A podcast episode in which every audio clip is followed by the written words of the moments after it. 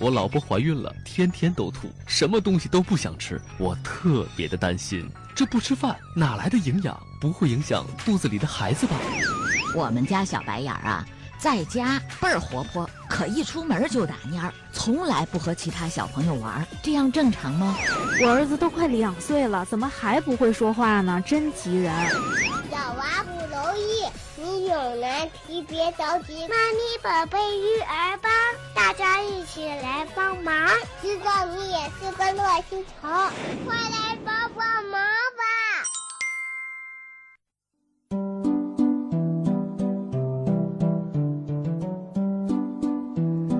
好的，欢迎大家继续回到妈咪宝贝节目，马上进入到我们的妈咪宝贝育儿帮当中。好，那我们先来分享一下前一段时间群里的宝爸宝妈们的一些求助吧，想必也是很多宝嗯爸爸妈妈们也有同样的问题哈。比如说在群里有一位妈妈就说说他们家的宝宝是三个月了，然后风热感冒老是不好，问应该怎么办呢？这位妈妈就感叹说觉得哎呀愁死了。不知道我们收音机前的爸爸妈妈有没有这样的这个个疑问哈？我们来请专家回答一下。来自天津妇女儿童保健中心儿童保健科的副主任医师王伟，听听他是怎么说的。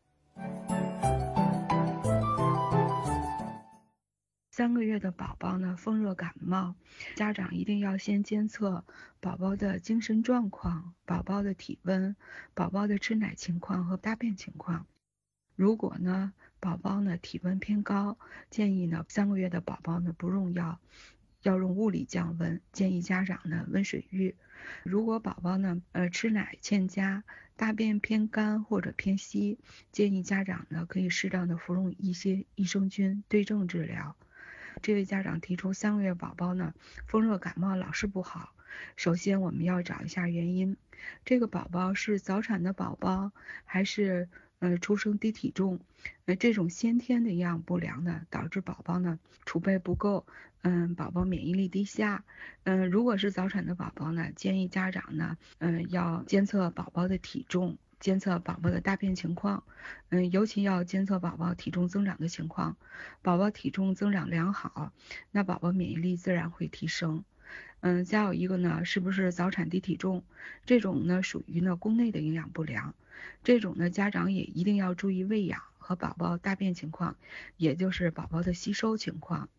嗯，再有一种情况呢，就是可能母亲孕期呢严重的贫血，导致宝宝呢出生后贫血或铁缺乏，这种宝宝免疫力也会很低下。这种呢，如果宝宝贫血的情况下呢，建议家长呢到医院给宝宝化验一个血常规和铁蛋白。如果宝宝呢是由于贫血或缺铁，建议呢可以适当的补充一些铁剂。再有一个呢，宝宝风热感冒呢，有的宝宝可能就表现呢鼻塞、流鼻涕。嗯，我们建议三个月的宝宝感冒是不用药的，建议家长一定要给宝宝多饮水。再有一个，注意室内的温度。和湿度，一定要注意室内的通风。再有呢，就是家长呢可以用温毛巾敷在宝宝的鼻子上，这样呢鼻黏膜收缩，使宝宝呢鼻腔通畅。嗯，如果宝宝呢精神状况不好，嗯，吃奶呛，建议家长及时呢给送到医院，以排除肺炎。最后呢，要提醒家长，一定给宝宝按时服用维生素 D，嗯，每天保证四百单位。如果天气好的话，可以适当带宝宝到外面呢晒一晒太阳。有的宝宝缺少维生素 D，免疫力也会低下。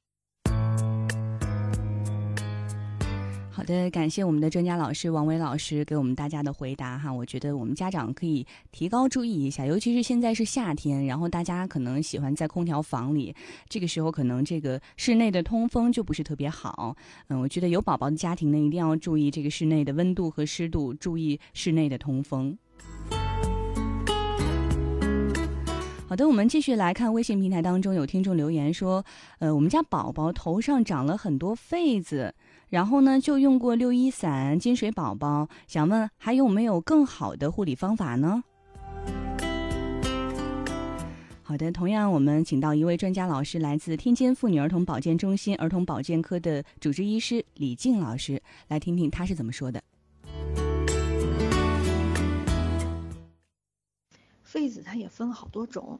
它的不同表现、它的治疗方法、它的处理方式也是不一样的。对于市面上常用到的这些六一散、宝宝精水这些产品，如果在孩子已经出现了痱子之后去使用的话，它没有什么太明显的治疗效果。也就是说，这类的产品在孩子没有起痱子之前可以涂抹，有一定的预防嗯效果，但是真正起了没有什么太大的意义。尤其是起的特别严重的，它基本上没有任何的治疗作用。有的时候可能六一散的使用反而还会加重。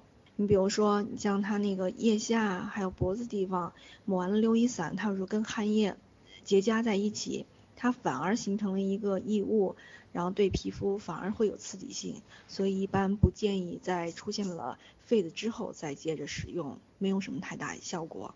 痱子的话，它的临床上它也是分三种的，嗯，有白痱、红痱。还有脓肺，根据它的这个轻重程度呢，白肺是相对最轻的，然后严重一点的话就会发展为红肺，再加重了、厉害了、感染了就会发展成脓肺。对于不太严重的痱子，早期的，你比如说像白肺这种的情况，可以选择炉甘石洗剂，啊，这是一个非常好的一个外用药水，呃，很便宜。这个药水还有很好的止痒的效果，涂抹完以后呢，有很多大部分的这种轻度的这种痱子都是可以控制住的。但是如果痱子比较厉害了，嗯，加重了，特别红，说明有一点点这种炎症的这种刺激的时候，只用炉甘石洗剂那就不行了。这种情况下的话，就得要加一些消炎类的药膏。我们市面上用的比较多的，大家也比较熟悉的百多邦。或者是夫西地酸，或者利斯丁啊，这些都是可以的。嗯，对于比较重症的、重一些的那种脓肺，就是我们看到有些感染了、化脓了啊，这类的药都是必须要使用的。同时呢，护理也是非常重要的，给孩子得凉快。然后穿一些宽松透气的衣服，该开空调的时候必须得开，温度一定要降下来，不能让孩子出太多的汗。嗯，孩子排汗系统还不是很健全，他对于这种汗液的这种排泄都不是很完善，一定要把温度控制好，不要让孩子有太多的汗液刺激。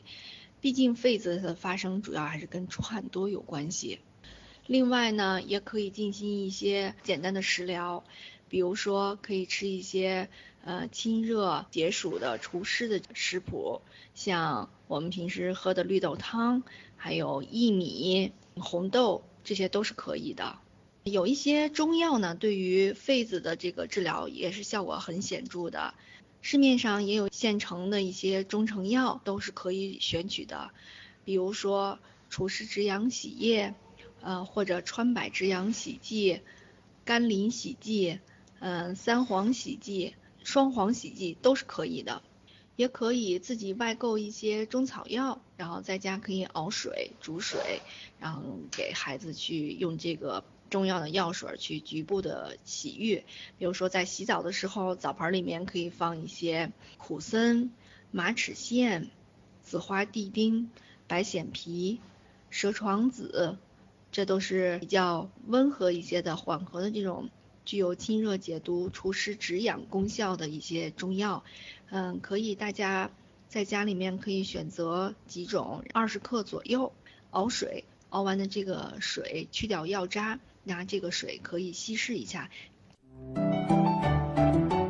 好，那么现在我们马上请出我们今天的嘉宾，嗯，儿科医生、医学硕士，具有二十多年儿科临床经验的王玉霞医生，来作为我们妈咪宝贝育儿帮的帮帮团专家，为您提供育儿帮助。呃，那么大家如果有问题的话呢，现在就可以拨打直播间的热线电话，或者是来发送微信了。先来请出我们的专家。您好，王老师。您好。嗯，呃，其实今天啊，咱们这个微信平台的这个推送特别火哈，不知道您有没有关注到后续的大家的一些反馈？就是一到夏天，宝贝钟爱光脚玩耍怎么办？就是宝贝喜欢光脚，哎，就是其实我们大家之前就觉得宝贝在家里光脚就是呃会着凉啊，容易着凉啊，非常不健康，全部都是危害。但是呢，大家在看到了这个平台的推送之后，发现哎，真的是有赞成的朋友，也有反对的朋友。那么这个孩子光脚，您是赞成还是反对呢？同样也是欢迎您通过妈咪宝贝的微信平台来表达您的观点。嗯，那王玉霞老师，等一下先跟我们大家说说孩子光脚丫的这个利和弊吧。但是看到我们的听众朋友已经很快的打来电话，咱们先来接听一位电话，然后马上来这个说说光脚的这个利和弊，也是欢迎大家在我们的平台当中积极的参与讨论。我们先来接听电话吧，一号线一四五七的朋友，您好。嗨，您好，主持人。我想问问专家，我们那小孙今年六岁了，他从四岁吧，我觉得他就是一到夏天，尤其是膝盖这一块儿，然后那大包啊，又红又肿，擦什么都下不去，这个包旁边还特别硬。嗯。家里有什么这个膏那个，不知道用哪个特别合适，我想问问您，给提个建议。嗯，好的。呃，这样的小朋友的话挺多，包括是成年人啊。一方面呢，与什么蚊子咬的咱们有关系。咱们老百姓会说啊，大花蚊子或者是毒蚊子咬的这个包的话呢，就很长时间才下去。呃，或者是说局部的话还会起小泡，呃，就是引发皮肤啊起过敏反应，这是与蚊子有关。另外一个的话呢，也与咱们个人的体质有关。比如说有些宝宝的皮肤的话呢，无论是蚊子咬的，或者是有个小外伤啊、小擦伤，它好的都会慢一些。尤其是蚊子咬的，有些个小朋友或者是成人咬完了以后的话呢，是会形成一个大包的，有时候甚至几个月呀，这个痕迹才下去，所以属于是一个皮肤敏感的类型。所以如果是遇到这种情况呢，局部比较痒的话，可以抹炉甘石洗剂，任何一家药店都有售，呃，它有很好的止痒作用，呃，能够防止啊把这个局部的大包的皮肤啊抓烂了、抓坏。呃，那么还我什么？您您再说一遍，我我没听听清。啊，药物的名字。对，炉甘石叫叫什么？大夫？炉炉甘石洗剂。炉甘石洗剂。对。炉甘炉甘水洗剂。炉甘石石头的石。炉甘石洗剂。哦，石洗剂。哦。对，炉甘石。这个分成人跟小孩的吗？不分不分啊。不分，哦，呃，只要是身体的话呢，都可以使用。只有面部的话呢，不要使用啊。如果是胳膊腿儿的话，很适合使用的，止痒作用比较快。他这个孩子他是嘛？对鸡蛋牛奶过敏，这个体质还能用啊？呃，这个可以使用的 啊。呃，本身的话呢，哈，我我就说，有的小朋友或者是成人啊，本身就是有有一些敏感，包括是皮肤啊。嗯，如果要是具有这个过敏的基础的话啊，蚊子咬了以后是容易形成那个大包的，好的会慢一些。您试试这个啊，这个解痒痒还比较快。嗯嗯，哦，行好，好吗？这位朋友，哎哎，嗯，好的，再见。再见。嗯，好的，慢一些。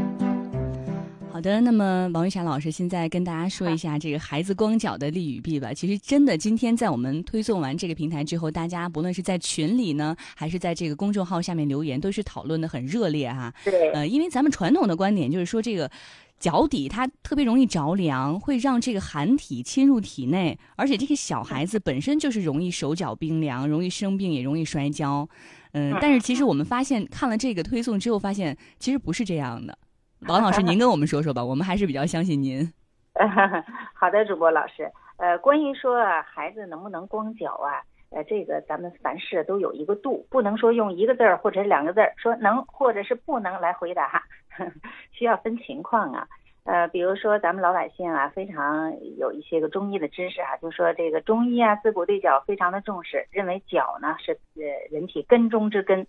而且俗话就说啊，这个树枯啊，脚先枯，呃，树枯根先枯，人老的话呢，哈，腿先衰，脚先衰。所以这个脚的重要性啊，咱们所有的中国老百姓都有这个意识。呃，但是啊，这个基本上是针对于成年人说的。呃，因为从这个经络上来讲的话呢，人体有十二条经络，有六条到达足部。那么我们中老年人呢，有些会呃比较喜欢做做足疗，实际上就是这道理啊。通过按摩足部和足底的话呢，对这个促进气血运运行啊，增强脏腑功能都是有一定的好处的。呃，还可以调节阴阳平衡，增加人体的阳气。对于小孩来讲是这个情况吗？那小孩儿，小孩的话呢为纯阳之体，所以小孩子在运动的过程当中，他在活动跑啊跳啊不停的活动的时候，没有任何一个小脚丫是冰凉的。嗯。是吧？大家伙儿可能都有这感觉，很热乎，对吧？嗯，总觉得自己家孩子呃岁数不大，这个小脚丫的话，怎么那么爱出汗呢？嗯，有时候还挺臭，热乎乎的，是因为他出汗出的多呀，嗯，对吧？嗯，所以呃，如果是夏季，咱们讨论这个话题呀，夏季孩子是可以适当光脚的。首先不要担心呐，他受凉。如果家里面铺的是木地板的话，他受不了凉。如果家里住在一楼，呃，本身铺的又都是大理石的地板，不仅硬邦邦的，而且还冷冰冰的，要凉，这咱们可以权衡一下。我给他穿上一双薄棉袜子，既能让孩子的话体会到光脚的乐趣，又不至于太受凉。嗯，权衡一下，变通一下就可以了，是吧？嗯，如果咱们在家里面住的都是楼房啊，铺的都木地板，孩子是完全可以光光脚的。对于孩子光脚促进发育这一块儿啊，也是有咱们的理论理论基础。呃，咱们人体的脚呢，有主要啊是有像是有背背身，还有是足呃叫置屈两个动作。呃，解释起来就是脚尖儿向上勾一个动作，还有呢脚尖儿啊向下绷，就类似于像芭蕾舞那脚似的。芭蕾舞那个脚尖儿，脚心儿小心向下抠着，这两个动作，一个是向上，一个是向下。嗯，那么这两个动作啊，基本上就反映了咱们脚呃脚关节儿这个足踝关节儿的一个灵活程度。所以，如果对于孩子光脚啊，他可以比较灵活的运动，尤其是小不点儿的小孩子，呃，一岁两岁的，他在家里面如果是穿着鞋子的话，他会限制了这个脚啊。这个脚趾头向下抠着是吧？像像是像芭蕾舞似的，像那种抠脚心的那个动作，这个动作啊，它会受到抑制，不容易被引出来。他这个脚向上背伸呢，他也不太容易。而且尤其是刚学走路的小朋友，呃，咱们家长会因为现在生活条件都比较好嘛哈，会早早的就给买学步鞋预备上了，早早的就穿上。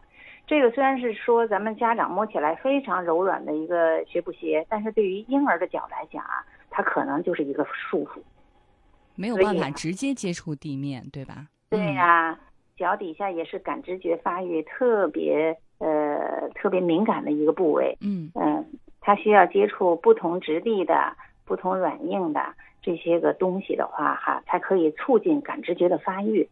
所以对于小孩来讲，光脚是有利于他们的感知觉发育，有利于足踝的灵活运动。他老处在运动当中啊，他不是踮脚儿，他啊，这个脚的话呢，一刻不停的在活动，除了睡觉。嗯，那王老师，您说的这个小孩，他有年龄的限制吗？比如说，很多朋友就觉得，哎，我们家孩子是不是太小了，还没有六个月，这不能光脚？哎，这个有年纪限制吗？嗯，当然有啦。如果是说这个小婴儿，基本上到十个月左右啊，他可以扶着东西站一站。嗯，这个时候啊，咱们可以给他穿上一双薄薄的袜子。如果家里边地板觉得比较硬、比较凉，穿一双薄薄的袜子。如果是木地板或者你铺了一个爬行垫的话，你就可以让他光脚。如果是说这个小朋友他不足八个月，他仅仅啊会坐着，或者是更小，他仅仅会躺着。这个对足底的刺激来讲啊，就不是那么特别重要，所以还是该穿袜子穿袜子。嗯，而且我也看到我们的微信平台有家长说哈，说哎，我们家孩子就是穿袜子，其实除了说这个觉得光脚会着凉之外，还有一种就是防蚊虫叮咬，就是怕 这个蚊虫会叮咬孩子的脚。嗯，对。嗯嗯嗯，所以说这个听您的这个意思，好像就是光脚其实对于孩子学走路是有好处的，对吧？有好处啊。嗯，尤其咱们外出玩儿，如果在沙滩呐，或者是比较安全的草地，让孩子跑一跑，特别促进这个脚的发育。呃，它可以让这个脚趾头的话呢，哈抓着沙子，呃，可以在草地上的话呢，哈这个脚受到呃这个草啊和沙子的这个刺激，更有利于感知觉发育。嗯，所以户外环境旅游的时候的话，可以让孩子光光脚。哎，哎，所以说这个我们家长朋友哈，不要总是去听信一些谣言，一些咱们的传统观念啊。其实有的时候虽然说传承下来，但是还是呃有一些这个不太正确的地方。嗯，但是我们看到我们的微信平台也有朋友在说了，说这个觉得小孩有点不太好，尤其是女孩子，这会不会？造成长大以后肚子痛呢？您说这光脚会分性别吗？我们刚才说了年龄，这个性别有区分吗？这性别没有区分。嗯，咱们最开始谈这话题就说啊，这凡事皆有度，不是说用对与不对来回答这个问题。嗯，需要啊根据条件做灵活变通。如果是夏季，家里呢又不是这个地板啊，又又不是铺的全是大理石，硬邦邦、冷冰冰的地板，就可以让孩子啊光脚跑一跑，在屋里头玩一玩，没有问题。如果您实在担心的话，您给他穿一双啊棉袜就可以了，这样也比在家里穿一双鞋呀、对脚发育有好处，是吧？嗯，如果您外出去沙滩上去玩，去海边玩，我估计没有任何一个家长给孩子穿鞋，穿鞋还磨脚呢，是吧？嗯，或者小区里有沙子坑。带着孩子去玩玩的时候，小孩子都可以光脚，对脚发育啊都有好处的。我们微信平台还有家长哈、啊，感觉很专业，说这个觉得三伏天没问题，而且光脚还能刺激穴位，对宝宝好，是这样吗？是啊，光脚啊，因为小朋友和成人不一样，他们只要不睡觉，就在一刻不停的活动。按咱天津话来讲，他们就是一刻不停的在粪球。嗯，这粪球的话，拿什么粪球啊？不就是脚吗？它一刻不停的在移动，所以这个脚啊，就是在自我运动过程当中。中老年人为什么去做足疗啊？本身体力下降，能不动就不动，所以气血的话，随着年龄或者是运动的少啊，它都供应不足。嗯，所以要给足底做按摩，是吧？帮助足部运动，增加被动运动。对于小朋友来讲的话，他们自己的运动量非常大，只要不睡觉，一刻不停的都在动，都在奋球。嗯，所以说哈，还原来还有这样的作用哈，可以刺激穴位。哎，而且我们看到就是有很多朋友说的很神奇，让王老师您听听哈。比如说我们的微信平台有朋友留言，这位朋友叫晶晶又穿回来了，李大宝哈，这位朋友他说，光脚奔跑是属于童年的标签，曾经爱过敏，脚上起过湿疹啊、小红包啊，就特别痒。然后我妈就告诉我，下午睡醒了觉就去大院里光脚跑，反正跑跑几天脚就好了，不吃药不打针，没有副作用。这是第一位朋友，另外一位朋友呢是在我们的微信群当中，我觉得有异曲同工的妙处哈。他说，哎，我们家孩子啊这几天流清鼻涕，我就让他光脚几天试试，脚丫解放了，他肯定就是特别美。嗯，但是呢，就是呃，觉得看过一个帖子说穿鞋容易把这个脚养成大脚，就有点害怕了。就是他们的意思，就是说这光脚哈，一方面您看第一个朋友说觉得这个光脚治这个脚丫的过敏，第二位朋友是觉得这光脚能治他流清鼻涕，真的有这样的作用吗？光脚可以治脚气啊。嗯。呃，因为这个脚啊，越不透气儿，越湿越热的地方，它越容易有细菌呐、真菌呐什么的繁殖。所以有人有脚气，呃，用了很多药膏不好，那干脆光脚吧。嗯，光脚，他当然得有那条件啊，在咱们城市里上班，你说我光着脚走着去上班，哎呦，踩着水泥地都是石头子儿，好疼啊！想想就觉得很疼。嗯，对对对，光脚可以治疗这个脚部过敏啊。嗯，呃，同时啊，治疗脚部过敏还是因为有的时候咱们是带孩子太干净了，过度干净反而加呃反而增加了这个过敏的几率。所以让孩子适当的光脚，适当的脏一脏，接触点土，接触点细菌、病毒、微生物，对孩子发育是有好处的。嗯，太干净反而不好啊。呃，还有呢，就是最后一点，呃，有一位家长说穿鞋跟脚大脚小有没有关系？好像没有这说法啊。说这个不穿鞋会脚又大又扁又宽，所以就很害怕。啊，没没有这种说法。嗯，这个脚大小除了遗传因素以外啊。大约就是老天爷说了算了，咱们现在条件都这么好，不会给孩子买太小的或者是太大的鞋，真是这个与脚大小没有关系。嗯，对，还真是。我们这个平台也有家长给给刚才说脚大的那位家长，就是呃提出了一个相反的观点哈，说这个脚大小其实跟遗传有关系，跟穿不穿鞋袜没关系。就是他他拿他自己举例子哈，女生穿三十九号的鞋，但是身高幺七六。哎，这相比身高，脚就不算大，从小就不爱穿袜子。哎呦，看来我们的这个听众群都是大高个儿哈。哎，还有朋友说，从今天起我就要解放我闺女的双脚了。嗯，呃，还有这个，还有一位大宝妈说，这个四岁十八厘米，想问一下，呃，王老师说这个孩子的脚大吗？然后两岁半就已经十六厘米了，就是也是跟跟着奶奶，也天天穿袜子，热了不过孩子就自己脱了。这个大小怎么样？嗯，没问题，你稍微大点，这又怎么地了？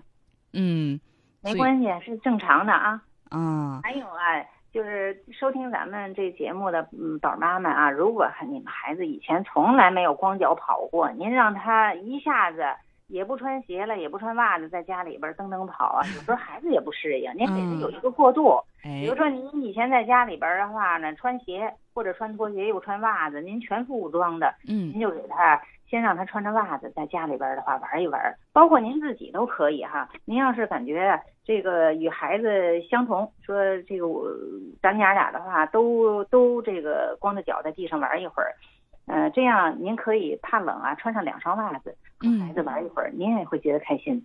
好，呃，感谢王老师哈，今天帮我们这个解答了光脚的这个话题。我觉得大家真的是可以根据自身的情况来酌情的去选择，也是根据家里孩子的情况来选择。嗯，我们看到还有很多朋友问了一些其他的健康问题，我们来帮他们回答一下吧。